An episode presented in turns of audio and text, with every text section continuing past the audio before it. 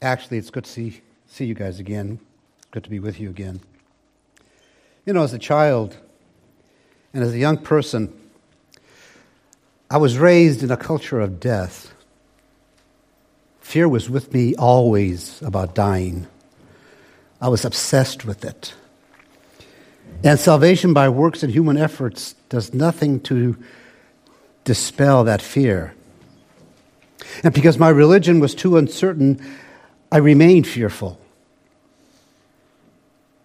And then salvation by grace through faith came into my life, and with that came peace. I had to struggle with those thoughts, but eventually I had total peace about my life. And so my title this morning is Are You Ready to Go? My text, 2 Timothy chapter 4, verses 6 through 8. Please pray with me as I seek God's anointing, as I generally do with Psalm 1914. And so, dear Lord, this morning, let the words of my mouth and the meditation of my heart be acceptable in thy sight, O Lord, my rock and my salvation. Amen? Amen. If you knew that you were about to die, what do you think you would say? See, the last words of a dying person have always fascinated me because they are so revealing of a person's heart and soul. And here's just a few examples of famous last words. John Wilkes Booth, who assassinated President Lincoln, said only two words useless, useless. George Washington said, Doctor, I die hard, but I'm not afraid to go. Benjamin Franklin said, A dying man can do nothing easy. Thomas Jefferson said, Is it the fourth? John Adams said, Thomas Jefferson still lives? John F. Kennedy said, My God, I've been hit. And P.T. Barnum, the famous circus showman, said, How are the receipts today at Madison Square Garden? But I believe that the greatest words ever uttered by a mortal man about to die came from the lips of the Apostle Paul. The year was 68 AD. Paul was in what is known as, or was known as, Mamertine prison in Rome.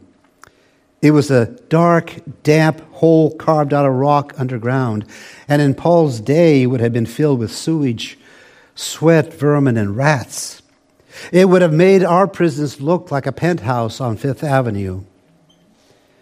And Paul is penning his last words to a young preacher named Timothy, and he makes the greatest life ending statement in human history. Paul says in verse 7 I have fought the good fight, I have finished the race, I have kept the faith.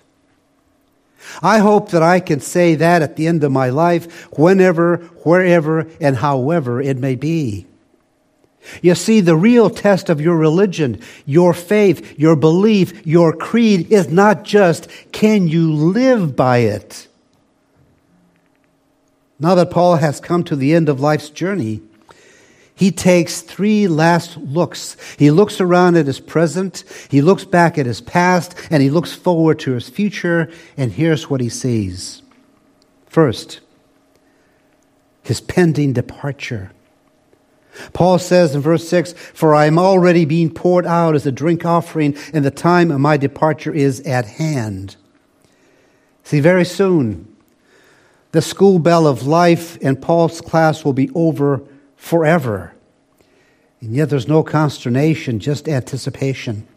And he knows that the days are now numbered by the hours and his hours perhaps by the minutes, but he's not ashamed and he's not afraid. There is no fear of the shadow of death, only faith in the shepherd of life. You know, after all, Paul's heart is already in heaven. See, Paul said in Colossians 3 2, set your mind on things above, not on things on the earth. Paul's home is in heaven, and he said in Philippians 3:20, "For our citizenship is in heaven. His hope is in heaven, Paul spoke in Colossians 1 5 when he said, Hope is which, which is laid up, our hope which is laid up in heaven. See, as far as Paul was concerned, God was in Paul's heaven, and all was right with the world. And as Paul was waiting for these final hours to tick away, he was doing two things. First, he was pouring out his life. And again, he said in verse 6 For I am already being poured out as a drink offering. Now, this phrase, poured out, from the Greek comes something that literally means to be poured out as a sacrifice. You see, Paul's life was not being taken, it was being given. He did not see himself as a prisoner who was being involuntarily executed. He saw himself as a sacrifice that was being voluntarily offered. The Lord Jesus said, He who gains his life must lose it. And I believe that Paul had gained his life years ago by losing it in surrender and service and sacrifice to the Lord Jesus Christ. You know, I read about a great Christian who lived a long time ago by the name of John Ardley. He was brought before his persecutors who were about to burn him to death. They were trying to get him to deny the Lord Jesus Christ. They said to him, You will not be able to bear the fire. The fire will convert you. The burning wood will be a sharp preacher to you. And John Ardley replied, You can burn me if you choose, but I will tell you this. If I had as many lives as I have hairs on my head, I would give all of them up before I would give up Jesus Christ. Listen, you cannot kill what has already been sacrificed. Paul had already poured out his life as a sacrifice to the Lord Jesus Christ. Second, he was preparing for his death. Paul uses an interesting phrase to describe his impending death. He said in verse 6, And the time of my departure is at hand. You know, this word departure is used here only once in all of the New Testament, yet it is one of the most poignant, picturesque words in all of the Bible. The word literally means a release, and it has several shades of meaning. It was a prisoner's word. It was used to refer to the removal of shackles and chains from a prisoner when he was about to be set free. For Paul, death was a release from the troubles of life. It was a farmer's word. It was used to refer to the unyoking of an oxen at the end of a workday. For Paul, death was a release from the toils of life. It was a soldier's word. The word could mean the striking of a tent or the breaking up of the camp when the battle was won and the war was over and it was time for the soldiers to go home. For Paul, death was a release from the trials and battles of life. It was a sailor's word.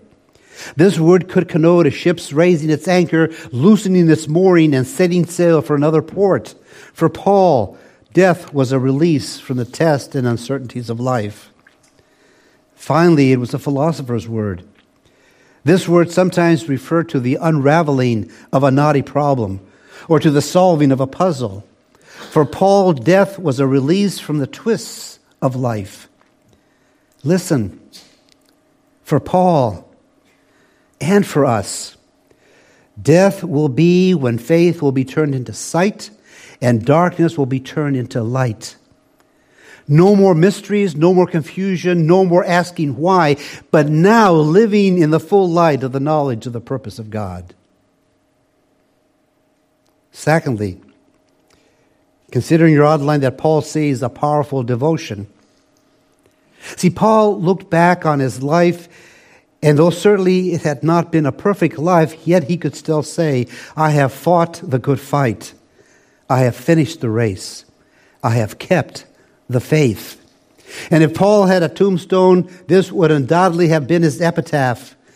What a testimony, what a witness, what, what a statement to look back on your life and to say there was no remorse, no regret, and no retreat. And that statement reveals three things about this great man. First, he was a faithful fighter. He said, I have fought the good fight. And both thought and fight come from the Greek word agon, which gives us our English word agony. It literally means conflict or contest. See, Paul was a soldier in God's army. He had been called to a fight, not to a frolic.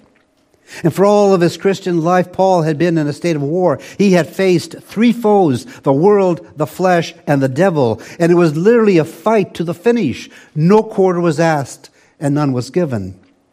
See, Paul had been a good soldier. And he had the battle scars to prove it. He was scarred 195 times. He was lashed across his back. He had been stoned. An angry mob had, angry mob had rained stones upon his body and left him to die. He had been shipwrecked three times floating out in the middle of the Mediterranean Sea. He had suffered beatings, muggings, starvations, near drowning. He had been in every jail from Jerusalem to Rome. You would have been shocked if you had laid your eyes on that emaciated body, if you had seen that skin that was pickled by the Mediterranean Sea and bronzed by the Asian sun, if you had seen that back bent over by beatings, striped by the whip and bruised by the rod, yet that torn, war torn, worn out body had only surrendered one time, and that was to the Lord Jesus Christ on the Damascus Road. And I want to remind you that every saint is a soldier of the cross. When Paul said to Timothy in 2 Timothy 2 3, he was saying it to us. You therefore must endure hardship as a good soldier of Jesus Christ. The problem is, many of God's soldiers don't even know there's a war going on. Did you know that the third largest fleet of ships in the world are the 768 vessels anchored in various harbors throughout the United States. They are called the mothball fleet. These ships just stay in the harbor, and in case of emergency, they could be ready for action anywhere from 30 to 90 days, but for now, they just sit there, inactive. The church today is full of mothball Christians.